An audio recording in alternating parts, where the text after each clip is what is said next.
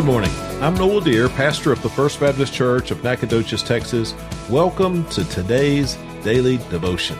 I hope these next 10 minutes will encourage you as you seek to learn God's Word and abide with Christ. Our focus today, Hebrews chapter 2, verses 5 through 9. Now, in these verses, the writer of Hebrews is going to continue to make the argument that Jesus is greater. He is superior, specifically superior to the angels. Let's read. Verse 5 says, For he has not subjected to angels the world to come that we're talking about. He simply tells us here that angels do not rule.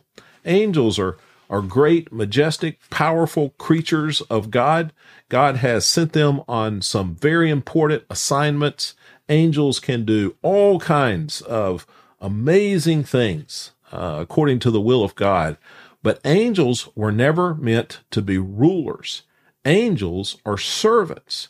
Who did God create to be rulers? Who did God intend to rule the earth? Not angels, but people. And we're going to see that more as we go through these next few verses. People were created to rule. Look at verse 6. It says, But someone somewhere has testified, What is man that you remember him, or the Son of Man that you care for him? Now, this is a quote from Psalm 8, and the man here refers to man, to people uh, not to Jesus. That gets a little confusing. We're going to get to Jesus in a few verses, but this is a focus on man.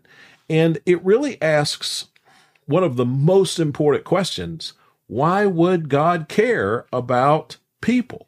Why would God care about the fate of people? Why would God care about the problems that people face? You know, God does not owe it to us to rescue us. We have sinned. We have rebelled. God has made clear what his expectations are, and we have failed in those expectations. God would still be a good God if he just punished us fully for our sins.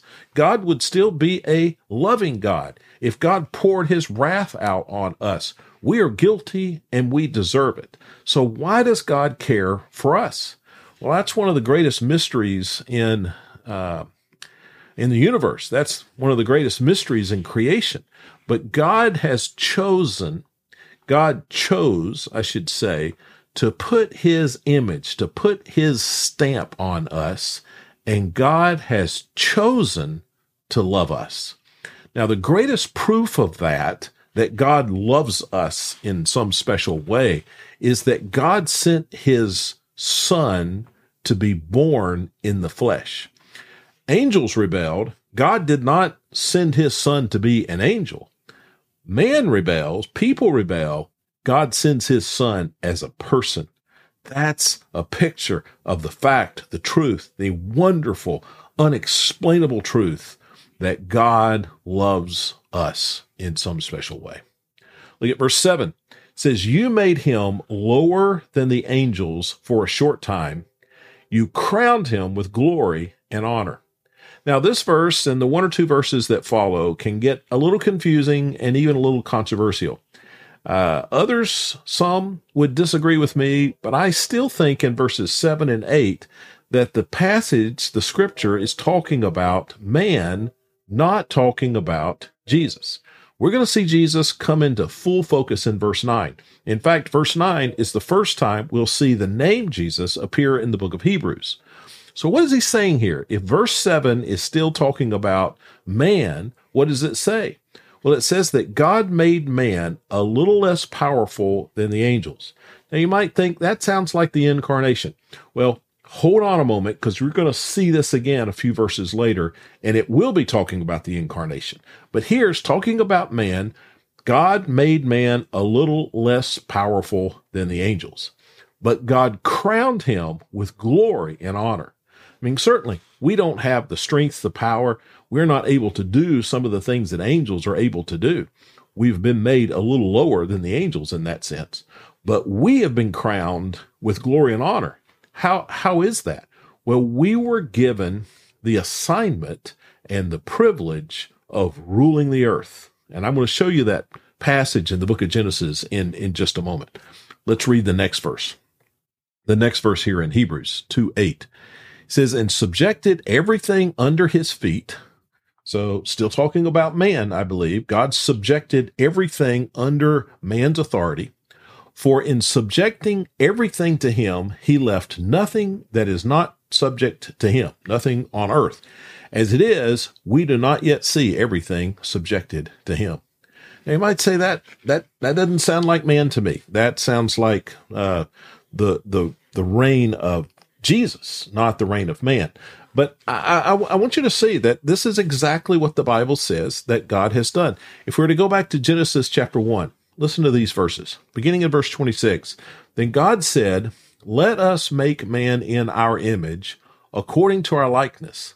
They will rule the fish of the sea, the birds of the sky, the livestock, the whole earth, and the creatures that crawl on the earth. So God created man in his own image. Part of being in the image of God is that we would reign in a sense like God reigns. God created man in his own image. He created him in the image of God. He created them male and female. So both men and women. This isn't just man. I use that word, but it's, it's man, man and woman. God blessed them and God said to them, be fruitful, multiply, fill the earth and subdue it. Rule the fish of the sea, the birds of the sky, every creature that crawls on the earth. And so man was given this glory, this uh, this position of honor. He was the ruler of God's creation. But then man sinned.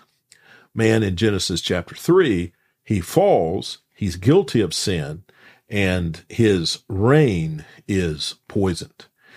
He's unable to rule the earth. He's unable even to rule himself. And we experience that today. That's all bad news. That's all bad news. We can't recover from the curse of sin. The, the reign, the glory that had been given to us is poisoned. But look at verse 9, Hebrews 2 9. But we do see Jesus. It's the first time, again, that we see the name Jesus uh, in, uh, in the book of Hebrews. Not the first time the book of Hebrews is spoken about Jesus, but the first time it uses his name. It says, But we do see Jesus made lower than the angels for a short time, so that by God's grace he might taste death for everyone, crowned with glory and honor because he suffered death. Now, this is a complex sentence, but I want you to understand it. It says, But we do see Jesus. So man failed, man fell, man failed, yes, but but now we have Jesus, who was made lower than the angels for a short time. Now we were made lower than the angels. Jesus, though, he was made a little lower than the angels for a short time. That's the incarnation.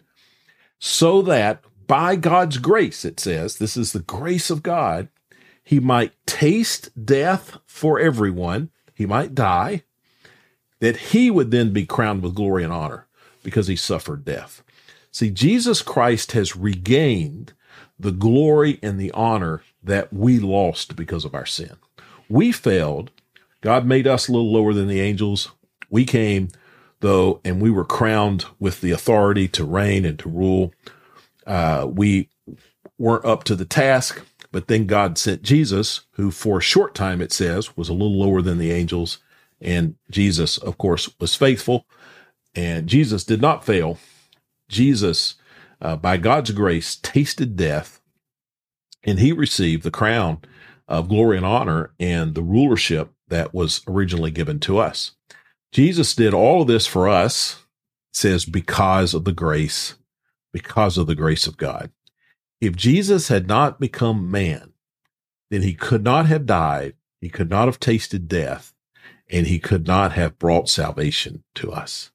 We are thankful for the goodness of God demonstrated in Jesus becoming a little lower than the angels, just like us, to take our place and be obedient where we failed. That is good news. Friends, thanks for watching or listening. If you're on YouTube, please hit subscribe to make sure you never miss one of these devotions. On your favorite podcasting app, search for Pastor Noel's Daily Devotions. Further info at noeldear.com. I hope you have a great day as you endeavor today to abide in Christ.